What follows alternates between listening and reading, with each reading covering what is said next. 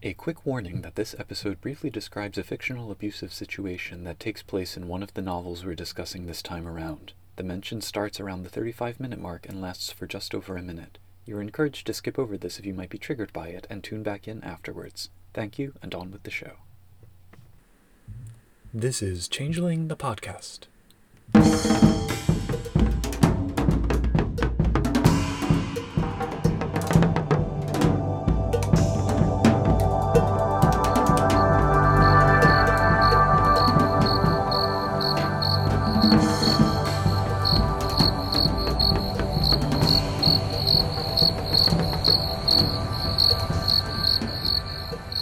Welcome to Changeling the Podcast. Come for the glamour, stay for the vibes. I'm your host, Josh, and with us is your other host, Pooka. Say hi, Pooka. Bonsoir. What are we talking about tonight, Pooka? We are getting a little bit away from role playing supplements proper and talking about tie in novelizations for the Immortal Eyes Chronicle, a trilogy from the first edition of Changeling. And these were three novels written by Jackie Cassada. Oh, it's by Joshua, is the cover illustration, at least of the toy box. Just, Joshua was not such a common name back then. I do kind of like the sort of, I mean, it's very like, I live in the 90s and I just discovered software for image creation covers. Yeah. I mean, I like it. I think it's uh, book design and layout and cover art all by the same person, same people. Right on. Also, White Wolf wants you to know that they committed to reduced weight in publishing. For this reason, we do not permit our covers to be stripped in exchange for credit. Instead, we require the book be returned, allowing us to resell it. Which, having formerly worked at a bookstore that we did strip books, I'm actually really happy to see that because it felt like slaying my own kin, like ripping the covers Yeah. off of books. It was really, Like, uh, yeah, roll for banality. Roll. well, Right? You didn't get to roll for banality back then. You would have to just take the point. it was the worst job. Just there were days you just be in the back with like big boxes of books, and it's like, all right, start ripping those covers off. it's like, what? Yeah. We were allowed to take them home, but they would generally be stuffed like, you know, there was a reason it wasn't selling in the first place. Anyway, Yeah. Yep. This isn't about the stripping books thing, which I Yeah. So for this episode, um, we're kind of doing a couple general talking points about these novels because obviously it's three full length novels. We're not going to give you a full blow by blow of everything in the plot, everything in the setting. And we've already done three episodes on the supplements proper that are associated with these books. Mhm. So, And I guess we'll have links in the show notes for those. If absolutely. yes. But if I may open with a sort of broad question here, is tie in fiction ever actually necessary? What are your thoughts, Josh? I mean, is any of this necessary? Well, I I don't think I've never come across any role playing game that has tie in fiction where I'd be like, it even particularly helps to have read, like, strongly helps or like to have read the books to run or play the game. So, in that sense, no, is my opinion. interesting. Because I can think of one game where I think it is actually really helpful, and that game is Revised Era Vampire the Masquerade. So- Oh, I only read one uh, tie in novel for that, and it was based on the LARP Camarilla plot line. And it was a really good book that's a horrible idea to It's like anti good to read for running a game. well, let me amend my initial statement then. Rather Yeah. than necessary, is it worth it?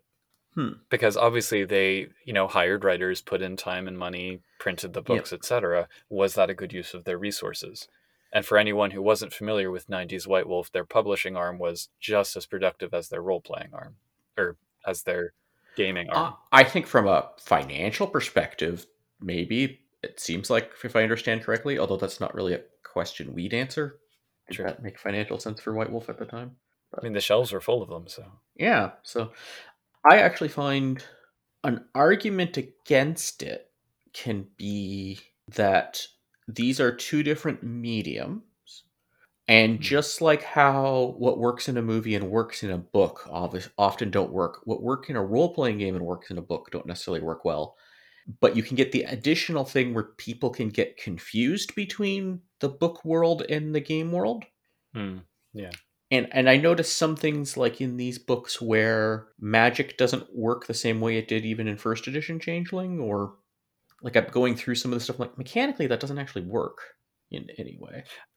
I do have a specific point about that in my notes for later on, so we, we will come Yeah. back to that. okay but yeah that that's so Yeah, that's yeah, like one thing you might you might get the two confused in a way that at the very least could disrupt the shared understanding of the game it's a minor point i don't think it's a huge Mhm. deal i would never say don't read it but it's I don't know. what do you think I mean, I thought about it while putting together my notes for this recording, and I think what I come back to is that what it's most useful for is for fleshing out the process of storytelling. Mm. Because when you're trying to distill the setting of the game, even if you have a very fluffy setting book, it can be easy to lose things like the ways that character motivation manifests and in the way that they act and the way that they talk uh, the inner psychology of a character. Like it's not stuff that everyone needs. I mean depending on how seasoned of a storyteller you are how deeply you want to get into that as a storyteller you may not need that kind of stuff. Similarly a player may not need or want that kind of stuff.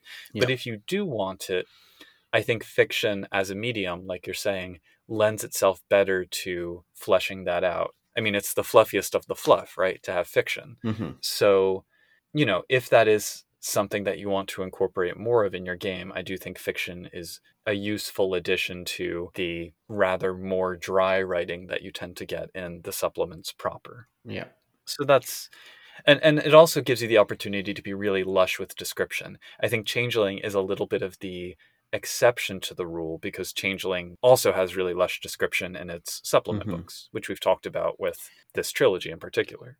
Yep. And I think I think you can also different people I'm kind of both, but I think some people you, if you hand them a novel, they'll devour it. You Mhm. hand them a role-playing book and Yep. they'll be like this feels like homework. and vice versa. Yes. But yes, but for the people for whom a novel they'd love and a, and a role-playing book they would feel homework, but they want to play in your game and they want to understand the setting and understand what the world's about, then handling the novel might seems like the best option there. I do think that novelizations of role playing books work much better than the other way around. Like, I've seen role playing games developed out of novel universes, and I'm just kind of left scratching my head. I'm like, mm, all right. Because I think with Yeah. the novel, it's like when you play the RPG, you want to be those characters in the novel, and you very rarely can. The one game I played that did that is Amber, and that does Ah, kind of let you do that. So I've never played Amber, but I've always wanted to. I played Amber and then I read the books, but Oh, okay. I've only read, I think I read the first two. I didn't read all the books. But Yeah. Yeah. I liked them. I mean, they're. I like the good. game more. but Yeah. Well, anyway, but it's the kind of thing which I think in fiction, less stuff gets sacrificed on the altar of word count, certainly. And you, so you have that room to be expansive in a way that you might Mhm. not be able to be in the gaming Yeah. supplement. I think a lot of the sort of stuff that you get out of fiction follows from that. yeah. And I, I think very specifically for a changeling tabletop game, novels work better than maybe a lot of other role playing games. Hmm. both because the tabletop game and like the novel, especially these novels where it's several protagonists, right, going through, Mhm. it's kind of like a tabletop games in structure, and you have things like the dreaming and stuff, and you can kind of fit a story structure, like a novel-like story structure, in your tabletop game of Changeling better than most either like LARP Changeling, like I did, or other role-playing games tabletop or whatever, right? Mhm. it seems closer there than a lot of other games, but And part of that might just be the fact that Changeling is so driven by the idea of stories as one of its Mhm. cornerstones. So, yeah. related to that, do you think that if books are produced for an RPG, I guess how how closely should they cleave to the meta plot, I think if at all? I mean I'm not big on meta plot. like Mhm. I, it's not that I'm against plots, but I think having even like a bunch of novels that canonically cannot exist in the same universe, like they're all cha- like if, let's suppose there was a whole bunch of changeling books, and I know Vampire did this, right? Where okay, these are like different storylines with different takes on canon characters and totally different events, just like in your own game, right? Each game can be a separate. It's not like my table and your table have to. They don't have to both coexist in the same universe, right? And I Mhm. so I think plots can be good, but I don't think meta plots are as important. But anyway. Yeah. Like examples of stories are good, but Yeah. So that's because with the Immortal Eyes trilogy, like High King yeah. David certainly never turns up, but Anton Stark and his cronies do because that was more the first edition meta plot. Oh, oh yeah, no, no, they were they were going for a thing, and it's not necessarily bad that they did. yeah. I'm just saying they have to. it's almost like the meta plot became part of the plot. I would say mm-hmm. probably half and half because in a sense, you know, the idea of there being Anton Stark and the Dauntain and this kind of running thread, that is something that has continued into the subsequent editions of Changeling. But the Mhm. whole central story conceit of the Eye Stones, they were never mentioned again. So yeah, it's a weird in between space. I don't know. I think with for myself, the level of connection that I want is like Easter egg level. You know, I Mhm. kind of enjoy if a character pops up in a novel and I'm like, oh, I recognize that character from random supplement book X. Mhm. Or if I'm reading a supplement book and then, oh, here's some paragraph that ties in with that novel. You Mhm. know, so that level I think I'm comfortable with. What I Mhm. think the trap is, I brought up Vampire earlier because it really seemed like I hesitate to use the term cash grab, but there, I've said it. The fact that you had a novel for every clan, and then a Dark Ages novel for every clan, and then a trilogy Yeah. for a few clans, and there was so much that was referenced in the supplement books that occurred in the novels and vice versa. Mm. It almost felt like you really did need to kind of get all of it in order to get the full picture of the story. I have a totally different interaction with Vampire Revised. Like, I'm not the hugest Vampire fan, but I've read a lot of their revised supplements, and I never felt like I like I read a few of the books, and I th- I'm not even sure some of them were revised. And like the one I'm thinking of is just saying. I just want to say this. I actually met the author of uh, As One Dead, which is like an, I think I, at least online was a notorious one because what she'd actually did, she was just told to write a vampire book and then she Mhm. hung out with a but she knew some larpers in the camarilla with the really weird plot line in toronto and then she kind of like took their weird stuff that does not fit canon at all and put it into a book as like the setting. And i think it's a good book. It's a terrible introduction to the setting of vampire. Mm. But and like she like Yeah. instead- she didn't read the van- role-playing books. She talked to larpers who are Right, in this right, one right. shared canon thing. It's a great introduction to toronto though. But Well, so so with that one, because when was because I'm thinking in particular of like the clan novel saga, which was Yeah. a very carefully crafted grand narrative kind of thing. That was certainly the meta plot became the plot. Mhm. You know. uh, this was 1996 Okay, so, that would have been second edition then. yeah second edition yeah And I think they kind of, I hate to say it, they learned their lesson from the second edition books because, Yep. so the ones, the vampire book that I read from second edition was the uh, Masquerade of the Red Death trilogy, which was Mhm. Kind of atrociously bad. yeah I mean, they very explicitly declared it to be non canon. And it was, I, I, was say, I haven't read this in over 20 years so maybe the book i would come back Yeah. to it and hate but at the time it was like this is a great book that if you just pretend it has nothing to do with this role-playing game it's amazing yeah, I mean, it was, it was that kind of feeling, except amazing is probably too Yeah. strong a word for the one Yeah. that I read. And I have to wonder if they took a look at Immortal Eyes and said, okay, so this is what it's like when novels are tying in a little more directly with the meta plot. Let's take that idea and just go all in on it for Yeah. the clan novels. And I don't know enough about the other lines to know how they did that. but- Yeah, I, I do feel though, at least with from the Changeling perspective, the the associated books I had read those before I read the novels mostly, right? And Mhm. I did not need the novels to follow the supplements, right? So. I think I think when as soon as your media tie-in requires you to jump media to understand what's going on, and I think these novels, I don't know for sure, but I think if you handed these novels to someone who likes mid '90s what genre is this? Uh, urban fantasy, mid '90s urban fantasy, right? Gothic punk. Yeah, uh, I wouldn't call the Immortal Eyes trilogy gothic punk, but if Yeah, you no. handed it to them, right? Whether or not they liked it would have nothing to do with whether or not they've ever heard of role playing games. I think. That's yeah, and and I think about so for example, you know, jumping to another another company, another game. When I was in yes, fifth grade, sixth grade, something like that, I absolutely devoured the Dragonlance novels. I thought Mhm. they were fantastic. That's what I kept thinking of. Dragonlance novels specifically. Yeah. Yeah. like the Ur example. And there there there are so many. Yeah. And I have never once opened a Dragonlance role-playing book, you know. Yeah. So I have I have no idea how much of what I read. And I mean the backstory of those novels is that it was like as the campaign setting was being play tested, they kind of took notes on the characters moving through it and said, let's Mhm. turn this into a novel. And that launched like 300 books or whatever it is. Um, Mhm. I think Forgotten Realms probably started the same way with a similar volume of work. But I think maybe what it boils down to, and this is maybe getting a little ahead of myself and, and where I wanted to talk about this, but it leaves the question of whether the novels can stand on their own, whether the role playing books can stand on their own, whether both of them combined as something unique and transmedia can stand on its own, and whether each of those gives its own kind of fulfilling experience to a gamer. Mhm.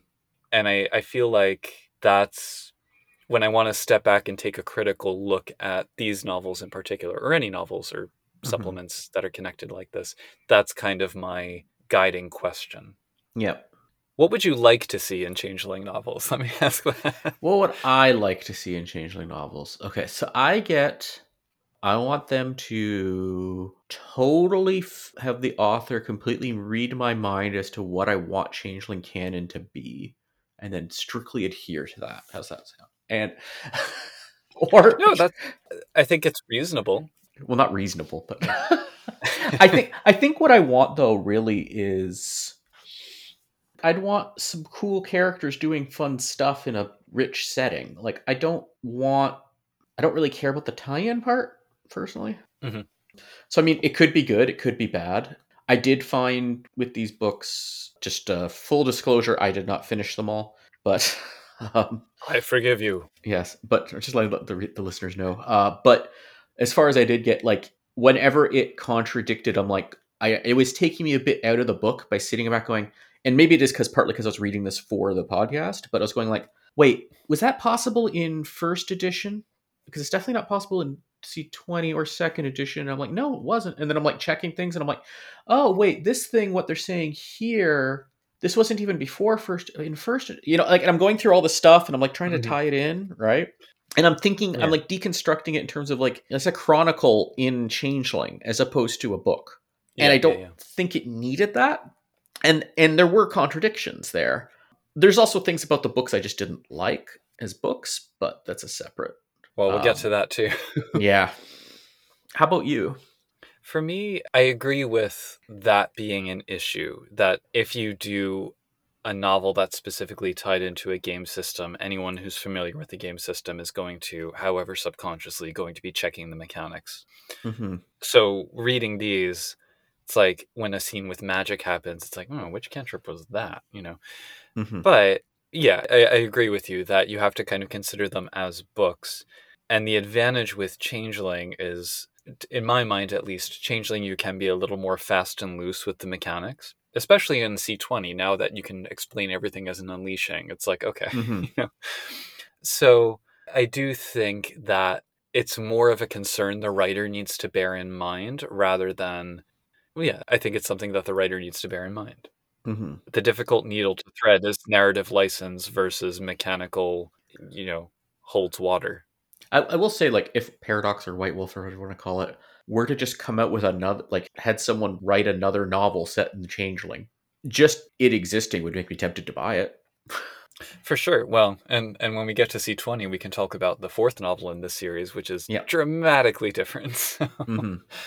But what I would want to see for myself if I were reading, and I think it's also important to remember the context of the 90s when Yeah. everything had a novelization. I was actually reading a really good essay kind of lionizing the idea of the novelization because it was for films the opportunity for bits of the script or scenes that got cut to be like worked in and you, you know Oh, if you had seen the film you could read it and be that. like ah you know so it was it was a remarkable time to be a novelizer that being said i don't think these are really novelizations of No. the campaign books These are more like X, whatever you call it in Star Wars when they'd write about like right. Luke Skywalker's grandchildren going on adventures or something. right. I mean, it's glorified fan fiction in a sense, but mm. Hey, I, I I enjoyed the as someone who also enjoyed the Doctor Who fan, especially during the hiatus from the all through the '90s and the new hmm. adventures and stuff. Some of which eventually ended up in canon in the show when it resumed. Like, I think there's nothing wrong with that. Yeah, yeah, yeah. yeah. Especially if there's some like level of quality control. Yeah. But what I would want to see from Changeling books, basically, I want something to your point about canon. I would like to see how much knowledge the fictional characters have of the world and the meta plot and how they Hmm. frame it, because that gives me something to work with when I'm trying to articulate my own character's voice. You know, so Yeah. if I'm reading a mage novel, and I know this is a point of contention among mage fans, so here you go. If I'm reading a mage novel and nobody says, Oh, I have the sphere of correspondence or whatever, then as a player, I'll think to myself, okay, when I'm speaking in character, I'm never going to say that. Well, it, I guess for Changeling, we could talk about the names of the arts and realms or something. Yeah, I, I mean, nobody in these novels says, "Oh, I have chicanery," you know, like Yeah. so. There are certain concepts and ideas, but at the same time, from I mean, even moving away from a mechanical point of view, I don't think anybody talks about obeying the escheat. They might they might mention the right of hospitality or like a couple concepts like that, but it's not. Nobody has a game book in the world that they can point to a page reference and a specific uh, name for what they're talking. On the other hand, we didn't have the much much needed Changeling legal drama series or like detective novels of like some, somebody doing like criminal investigations for like Concordia. would 100% be into that. Yeah.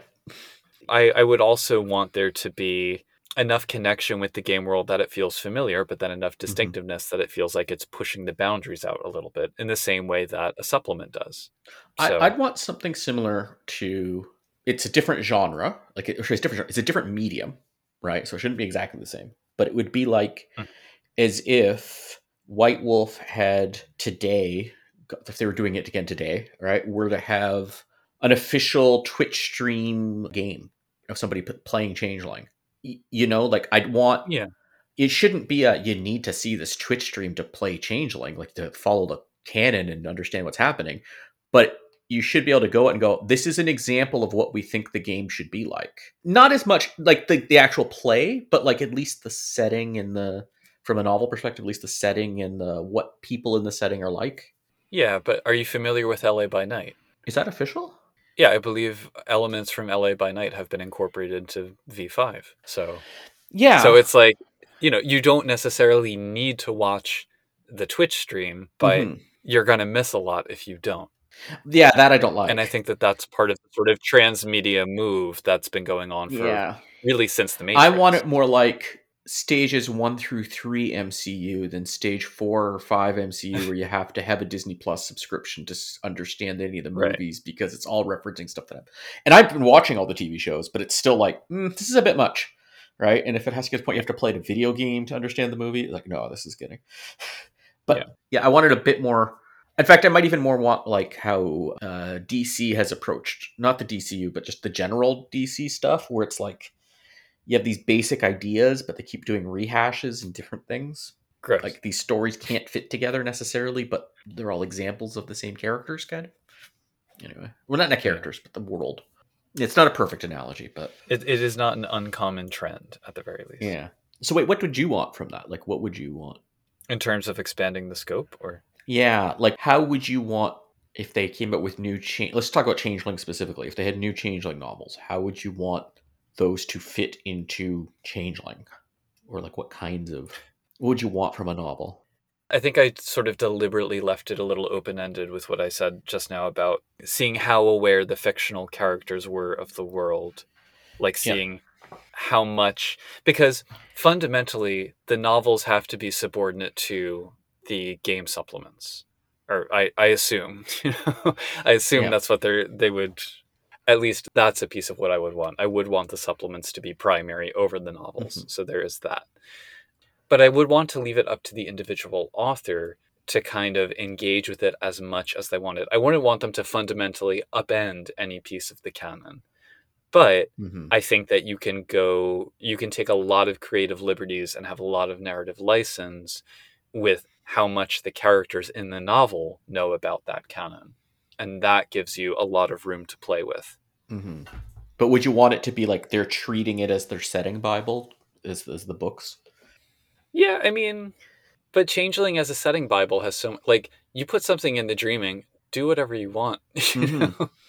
Yeah, it's just basically around King David stuff, really, and I guess this earlier thing Right. with um, Toy Box and Dauntain Well, psychologists. this might be a good opportunity to feed into a more focused question of are these books the Immortal Eyes novels good for getting into the mood of changeling because i think that's also important do they give enough of a feel to the reader of what the changeling world mm-hmm. is like that they can go back and play the game and feel like they can embody their character and occupy that world more Yeah. fully So, what do you think on that? You should answer first for this one. I think it it gets into a mood that is feasible for the mm-hmm. game. For me, it's maybe a little bit too what's the diplomatic term I want to use here? a little bit too YA bestseller for my taste. Yeah, but it gives me nostalgia for I mean cuz that's what I was reading when these books were out. Like Yeah. like I said, I was devouring those books. So, I think if you if you look at the core book and the Immortal Eyes trilogy and some of those other supplements that we talked about for first edition, but not not Mhm. the later first edition supplements, but the earlier ones up through there, I feel like from what I read of the novels, they are consistent with that feeling. yes. Yeah, it's very first edition, definitely. Yeah. Is that what I want from Changeling? Not exactly, but it's I do really like how it gets into the sort of human level stuff. Yeah. Especially, it kind of moves away. So, the first book, The Toy Box, has a lot of this. And then as the quest proceeds, it gets more and more almost standard high fantasy fare. But Mhm. in the first book, I don't, should we, should we do just like a recap of the plot very briefly or something? Like the overall arc? sure. All right. I'm going to do this as briskly as possible. I'm just going to go for it. Ready? so, there's a cafe in San Francisco called the Toy Box, which has this locked chest called the Toy Box, the eponymous Toy Box, that this satyr named Malakar, who has this mysterious gemstone for an eye, comes and breaks open and steals another gemstone that's inside.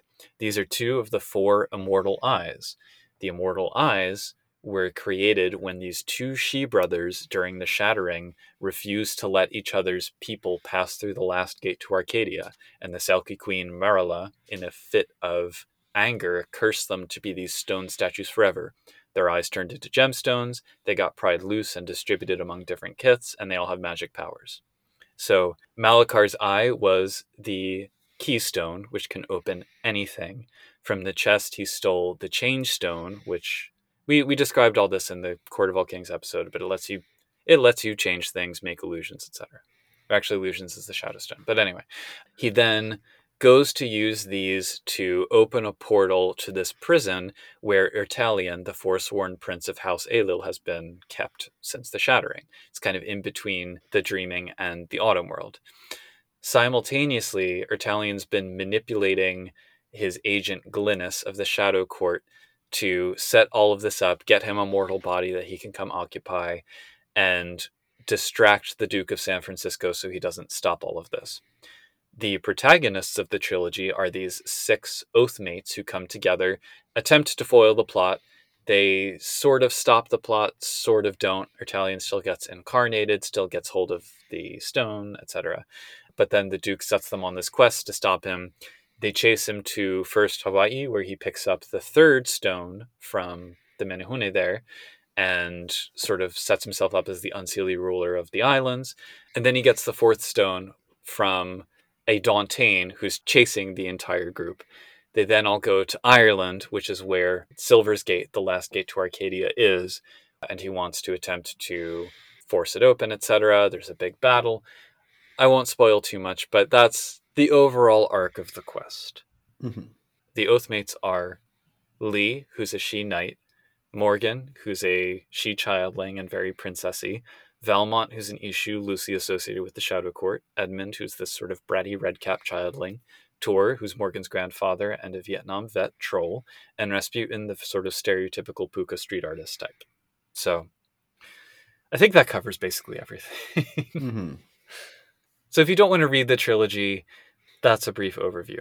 Anyway, what I was going to say before all of that the toy box starts off much more centered on ordinary life. I mean, the first scene is Morgan sitting in her psychologist's office, Mhm. and it's we've talked at length about that issue, but it's a very human centered scene, and we get all this information about Lee being 18 and moving out of her family home, and she's Mhm. sort of recently discovered she's a changeling, and her family's like, Why have you changed so much? And she still loves them, but she can't be around them. And there's a lot of that mortal drama.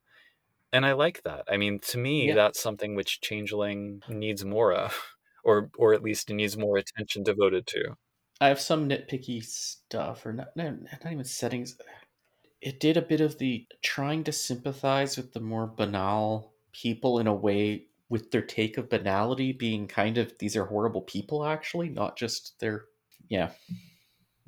Well, I think it's a mix because you do have so even among the Dauntain, there's Mhm. kind of a range because slight spoiler, one of the Dauntain sort of gets redeemed and becomes a changeling again. So yes, folks, it can happen. But there was stuff like like Dr. Walters saying some actually kind of Right. racist stuff, and that you're supposed to sympathize with her as the well-meaning person. Like, mm-hmm. but it's things like that. Anyway, Bear in mind also the 90s. yeah, that's true. Yeah but it's I mean, this is one of the few examples where we actually get nuanced portrayals of Dauntains. You know what? You're very right. I, in a post 2016 world, this reads differently too. Now that I think about it. Oh, definitely. Very much so. So yeah, so I like those dynamics and it was honestly a little bit disappointing to kind of see them fade out a little bit as you move into book 2 Shadows on the Hill Yeah. and book 3 Court of All Kings. What I want is like, okay, I want a book that's like a grump detective mystery series with someone who has a whole bunch of ties to their life and mortal banal and dealing with banality. That's that's what I want from this. I'm I'm into it. Ag- Yeah. And that's there's so many possibilities. That's kind Yeah. of the point. With Tor you have like flashbacks to Vietnam, like all this Mhm. stuff, you know. Mhm. So, in any case, I want to take the opportunity to address a listener question, actually, because we had one question from Fetch asking if these novels give a better understanding of the game world. And I think specifically, what they do a good job of answering is the question how does a large community of Kithain in a city engage with each other on a day to day basis? Yes. and it's punctuated by some of the more momentous stuff like they do go to court there is a big oath scene there's a big fight scene you know Yeah. but you and, can get and those are the bits, even up to C20, I would say, are holding up quite well. Yeah. And you can get the momentous stuff from a supplement so i feel like when you have the sort of big action scenes or whatever in the novel i don't mind them but that's not what i read it for you know Yeah. so i think that's if there's a reason to read these i think that's the main one because that's something you don't get from the supplements usually Yeah. I want to give a brief content warning before the next comment. Uh, this deals with abusive situations. One of the strongest, I think, pieces of the novel is when one of the characters sort of inadvertently, through their nightmares, animates a chimera. And it's a belt, and it's sort of the belt that they were I don't know if it's meant to be the same belt or one that resembles, but the belt that they were beaten with as a child kind of animates and becomes a chimerical serpent nervosa. And that to me is like one of the starkest examples of, yeah, Changeling can absolutely be a game that's nightmarish and horrific. But it's also very grounded in human moments. You know, it's not Mhm. I mean, don't get me wrong, the Banshee is also quite well done in book three, but that's the kind of thing you expect from high fantasy, and that sort of animated nightmare creature is much more in keeping with the sort of street level changeling that I think really works well. Yeah. And it was really intense, like even just reading those scenes, you know? So, Yeah, I kind of wish they had uh, kept a balance throughout the novels. So Mhm. I, I do think to have the high fantasy ish and the very street level and dealing with banality and all the other types of things and dealing with social I mean, it's hard to do that plot wise, and it's, that's a that's a problem in a lot of fiction. Nothing to do with role playing games necessarily, where things just sort of you have this like not power creep, but like think the plot everything just keeps getting the stakes just keep escalating, and that can be a problem. But Mhm. ha- so I get why it happens, but it would have been nice to have like more of a mix throughout, right? Because that's that's very changeling to me is to keep having the different aspects of the game coming in over time. But Yeah. Yeah. With the Immortal Eyes in particular, what do you think the advantages of them existing? I'll put it that way. if any. I mean, the the immortalized treasures or the books? well, now I want to say the treasures, but I did mean the books. Okay. We have these novels and we have the supplement books. What do the novels add to the supplement books? I mean, from from my point of view, I think that they make the chronicle books make a lot more sense. You know, because when we were going through the supplements and kind of saying, well, this seems kind of out of place and weird. When you read the novels, you're like, oh, okay, now I understand why they were going for that. And I think vice versa to some extent as well.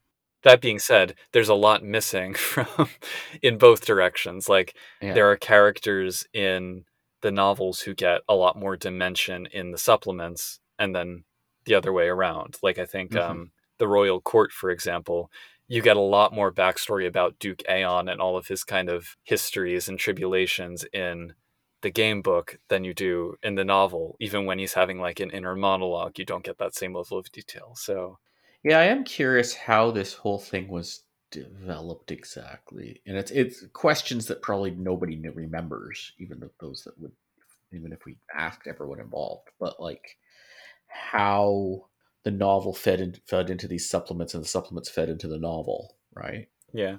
I imagine they were written at roughly the same time because the toy box Yeah. at least was released about the same time. Both the And novel were the, all and these people going into the same office in Atlanta, or were they presumably. Yeah. So I guess they were talking to each other regularly in a way that wouldn't. It'd almost be harder to do this today. It would be harder. Yeah. In a way. They were written by separate people, at least the Toy Yeah. Box and Shadows on the Hill were, because the Toy Box supplement was written by Richard Dansky, and the Shadows on the Hill supplement was written by. But um, that, that that can definitely explain partly why the things were explored differently. You have different authors, right? So they're Yeah, yeah. I'm sure that you know one of the authors probably said, "Oh, I've just written this scene." If they didn't Mhm. say, "Can you find a way to work this into your text?" they probably at least said, "Can you make sure not to contradict this?" Yeah. So, and also probably a lot of oh that's cool. I'm gonna that gives me an idea for this. Yeah. But there's also stuff that I wish was in either side. Like um, Yeah. in the Court of All Kings novel, there's a stretch of several chapters where the Oathmates are at first prisoners and then challengers and then guests of this secret order of knights that protects a lost one, Melchor, the Hidden King, who is a statted character in the game supplement. I don't think we get stats for a single one of the knights. We don't get Hmm. any explanation about who they are. We don't Yeah. have any sort of idea of their bearing on the quest. So some of that would have been nice in the setting book, you Yeah. know. If you're gonna include half of it, that's where the problem is. Yeah. yeah. But it's it's difficult and I fully acknowledge that trying to strike that balance of what goes where, Yeah. you know, especially when they're being written simultaneously or if they Yeah. were being written simultaneously. Yeah. You don't need every character in the novel to have stats or anything, but Right. Yeah, you're right, and that that's that's one good example where you need it if you're going to include the stats for the lost one. Yeah. And in the first novel, there's this whole subplot about Morgan the Childling swapping places with the heir to the dukedom, Aliera. Aliera gets stats. That's about it in the in the Yeah. setting book. So I don't know. I I guess part of what comes out of it is again going back to that notion of what each medium fosters.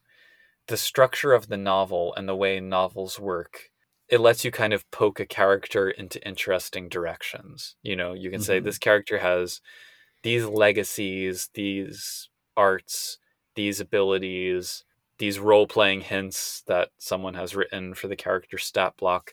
So when I put them in this situation, how do I think that they would react? And it unfolds. That doesn't need to be in a game supplement in the same way that so and so's dots of soothsay don't need to be made clear in a novel. But I think that each one could benefit from a little more of the other, if that makes sense. It just has to be Mhm. handled so delicately that I can hardly fault any author for not nailing it. Yeah. Well, and I think this whole idea, like they said this is ambitious in the f- first role playing supplement, right? For the toy box. It is. They sure Like this whole thing. this whole thing was very ambitious and I don't think they complete like they sh- they shot for the moon and I don't think they landed quite on them. You know, like they didn't quite reach that hugely ambitious target, but that's not necessarily surprising, I guess, or It's like a single digit Apollo mission. yeah. Not Apollo 1. They didn't burn on the launch pad. Apollo 8. What's Apollo 13?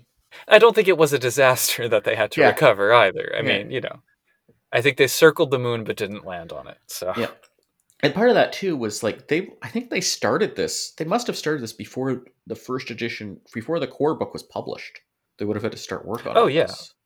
so like you're also trying to do a role-playing game and i know white wolf was still like a young company back then and, mm. and trying to do things that other role-playing nobody done before really there was a lot of ambi- doing very ambitious stuff and like hey let's just do it and definitely for change like i think that's the right approach to do things but Yeah. I'm surprised you haven't brought up who I thought might be your favorite character, which is Georgia, the wisecracking knocker cabbie. But I don't know. no Maybe she wasn't. Maybe she was. I just thought knocker, you know. But she, I mean, she's one of my favorite characters. I gotta admit, my favorite character throughout all the novels was uh, Morgan, Really which is weird. interesting. Yeah, Yeah. That's, I mean, for me, it's like Georgia and Rasputin, and I do want to get to Yeah. Rasputin in a second. But I mean Tor's good too. Tor is also good. But with Georgia, because I think Georgia has stats at the end of the first edition core book and nowhere else. And a lot of Mm. this is riding on the assumption that you have read the first edition core book. I mean, even in the toy box when they give stats for the Oathmates at the end, they're like, oh, you know, there's there's more story about them in the core book. And for many years, I didn't have the first edition core book. I only had the. I think book. expecting you to have read the first edition core book when reading first edition supplements is fair, though. It, it absolutely, absolutely. Yeah. But I just mean, you know, the fact that this character who is rather central to the story because she's the one driving them around and occasionally rescuing them Mhm. and whatever, and she has this purple cab with a personality of its own, and she chain smokes and she's from New York and all this other stuff. Yep. She's great. I think she shows up at one point as like a getaway driver, but Yeah. she she deserves more. That's my point. hmm But there's also, I mean, we talked about Hector and Sam the Clam, the gay couple club owners in the Toy Box supplement. They're nowhere to be found in the novel. Yeah. Travesty. But I do think they were kind of going for a young adult thing, so maybe they were like, we can't have the gays in this novel for children who might read it. Anyway, Mhm. um, so overall, scale of 1 to 10, what would your rating be for the novels? In a mid '90s rating system or 2022 rating system? Both. where if you give anything below perfect okay well in how i would rate it in in the mid 90s using the way i rated things everyone rated things mid 90s it's a solid 6 out of 10 Mhm. which is actually not bad uh Yeah. i guess modern day would be 9.5 because anything lower than that is terrible i don't Yeah. but the Uber system of ranking. yeah yeah I, I i'd give it like a 6 out of 10 which in canadian uh marking system is a c so a c i'll give it a c Oh, wow. whatever All right, yeah. Six, I could maybe be convinced for the toy box at least to bump it to a seven. I don't think I'm rushing to reread them by any means. Would mm. I slightly refresh my memory in order to record a podcast episode about them? Sure. So Yeah. I didn't mind them, I should say that. You know, I didn't find them a chore to read. I didn't it certainly moves at a consistently brisk pace. Okay, if Paradox's transmedia ambitions suddenly hugely take off, and then I find out that like Netflix or HBO is is doing a, a series called The Immortal Eyes, and it's based on this, I would at least watch the first episode for sure, and not just There you go. Well, there were those murmurs last year about the whole World of Darkness mega TV universe, which I don't think we've heard a single thing from. Yeah. since, I, I, the chances of of the the Immortal Eyes ending up as a Uh, series. cr- yeah, for sure. I, I don't think that's going to be at the top of their ideas pile. No. Yeah. No, and it's very grounded in 90s aesthetics and 90s sensibilities and 90s themes and Yeah. 90s culture. And I don't think it's aged particularly well. I do think the toy box is probably still my favorite out of the three. And, Yeah. Same. you know, I did like so in Court of All Kings, there is also a lot of going around to the sacred sites of Ireland to drink up glamour, and you get a lot of sort of myths and stories about different places. That I liked, but that's also something we got very directly from the gaming book. So Uh, You know, actually, okay, if you were to strip aside, I don't know, my the mists take away my knowledge of Changeling the Dreaming, and I'm just reading these novels, I think I Mhm. would continue to read them all the way through if I'd started it. And it would still be better than the vast majority of randomly selected urban fantasy books, or any. there are so many. Too. I'd put it up. Yeah. But, well, and this is this leads me to a question for you actually, yep. because you have frequently talked about Seanan McGuire's October Daye series, which I have still Yes. not read, and that's when you frame it like that. That's kind of the response I have. Like if I read the first of those books, I feel like Yep. in the absence of any other knowledge, I would be like, yeah, right, I'll try another one. And I don't know how far I would get into the series. With Immortal Eyes, at least, we only have three. I definitely but- prefer the first three October Daye books over these three novels. Definitely. By, I don't know, book 14 or whatever we're in, it's starting to get into this Yeah. problem that a lot of, uh, not just novels, but TV shows or whatever, or even role playing games, where it feels like if this was a role playing game, the characters would have too much XP for it to keep working. But that aside, like, Well, I want to add the note that without getting into the weeds of publishing, this was my expectation is a planned trilogy. And even if word count was a lot more flexible than for the gaming supplements proper, I'm sure there were still timetables and contracts and, you know, a, a vague idea of page count limitations. Yeah. And you didn't have, I mean, October Daye, if it's gone 14 books and still counting, that seems like a very unplanned, open ended universe that's developing Yes. with each book. So the stakes are a little bit different. That being said, I think you can go into at least the first book in each case kind of agnostically. So Yeah, and I mean, part of it is, you know, Rosemary and Rue was published in 2009. The toy box was published in 1995.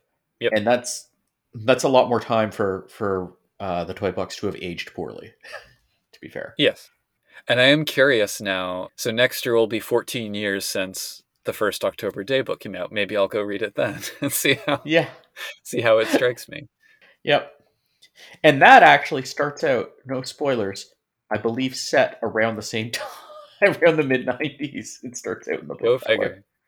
Again, it's not the kind of thing that I'm rushing out to read. I think my tastes have.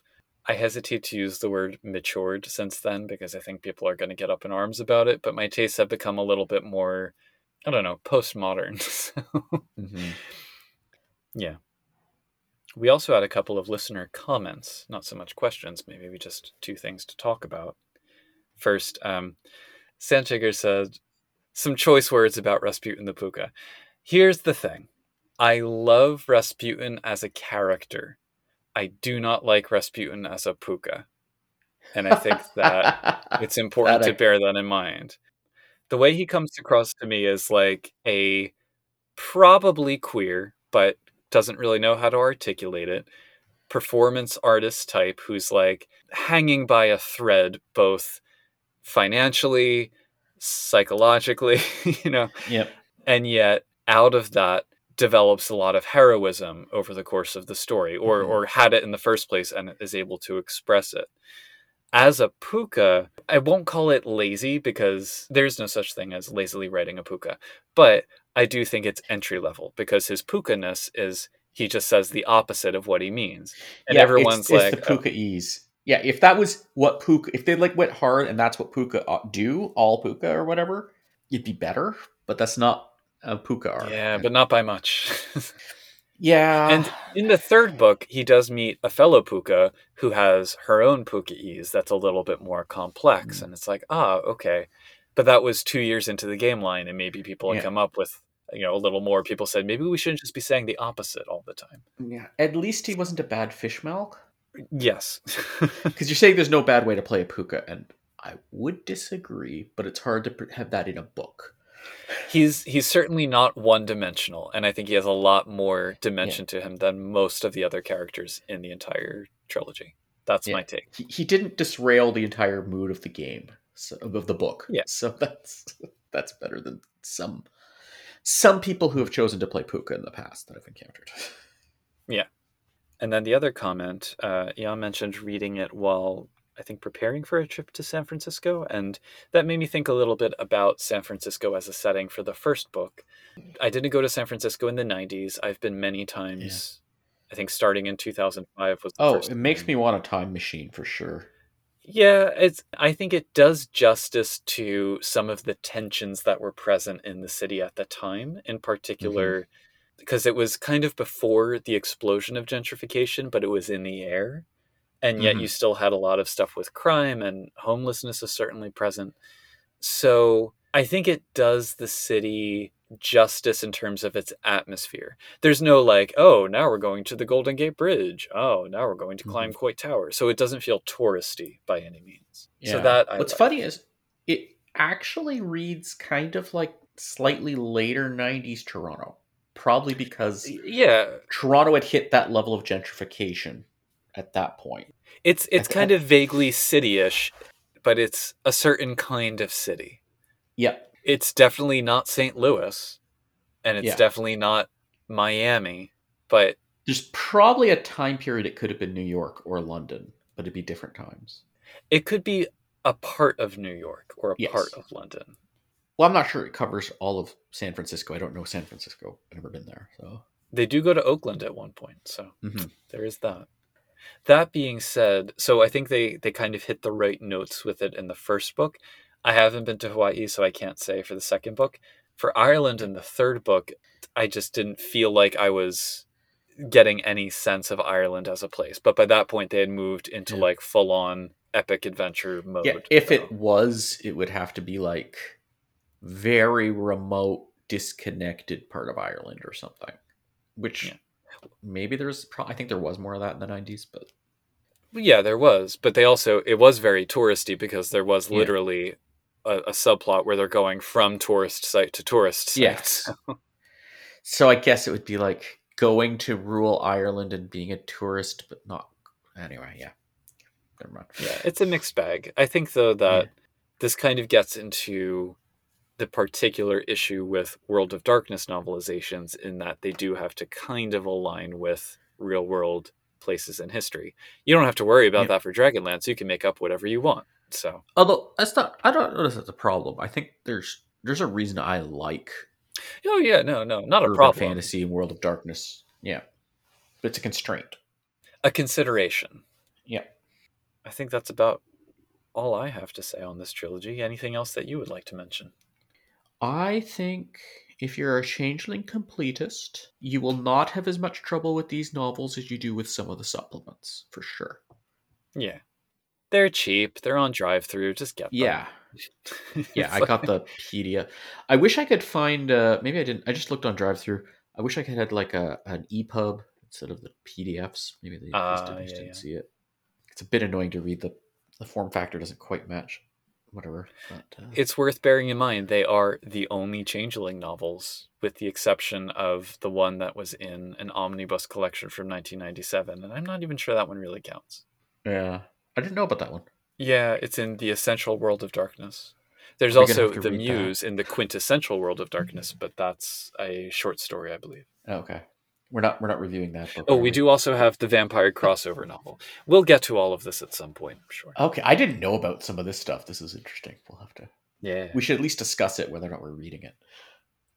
At the very least, there's less changeling fiction than certainly certainly less than vampire. Vampire probably has more than the other lines combined. I don't know. Mummy might have less than changeling. but Wraith. How much Wraith fiction is? there? Wraith, yeah, that's true. Wraith probably has as much or less. Anyway, as you said, completionists go forth. So once again, this Changeling the podcast. Uh, you can find us changelingthepodcast.com. Uh, you can find our Mastodon account at changelingpod at dice.camp. We're Changeling the Podcast on Facebook. You can find our Discord link on our website, changelingthepodcast.com. You can email us, podcast at changelingthepodcast.com. And our Patreon, patreon.com slash changelingthepodcast. Uh, you could also just send balloons into the air with messages attached. We'll probably we'll probably see those. Are you near the coast? Will you be able to take care of the bottles? I'm too far from the ocean to get those. Yes, I'll I'll take the bottles. You take the I don't know uh, the moose. You just you stick them on the mo- the moose. It's very dangerous means of transportation of information. But uh, oh, I now want that to be how changelings communicate with each other between remote parts of the kingdom of Northern Ice. Just moose chimera with messages tied to their antlers. So when I was playing Changeling LARP, that got me into the the, cha- the several year long Changeling LARP Chronicle that I was in, that got me into Changeling. At that time in Toronto, which is where I lived and was playing the game, the city of Toronto decided to have all these weird moose sculptures all throughout the city with like strange designs Excellent. on them and stuff. And then we had to do a quest of like hunting them the chimera that were formed from them because they were causing problems for the kingdom or not for the kingdom for the for the county. Brilliant. So the count sent us all out to go deal with them. Anyway. So many ideas now. Anyway, yeah. Yep. So once again, I'm Josh. I continue to remain Pooka. And uh yeah, if you're brought up to a weird, daunting psychologist, don't violate the escheat by telling them the secrets of your local group of changelings. Or you can just enchant the living daylights out of them. You know, little of this, little of that. Laters. In true Pukei's fashion, we can neither confirm nor deny that we may, in 2023, be offering a six part seminar series entitled How Not to Talk Unlike a Member of a Kith to which some folks may have occasionally denied is called Pooka, a fusion of logic and skullduggery that we expect will make even the most well adjusted orator weep with frantic dismay. Regardless of whether or not this comes to pass, we hope that you'll give us some support to keep bringing you changeling themed content. The best ways to do this are by leaving us a review on the platform of your greatest listening convenience and or signing up for our Patreon at www.patreon.com slash changelingthepodcast, with which you will join the esteemed ranks of patrons to whom we give a shout out, like so, Derek, Dorjadas, Oreo, Raz Caboose, Sandjigger, Sija, and Terry Robinson. Thanks for dedicating your earballs to our podcast, and until next time, keep on dreaming.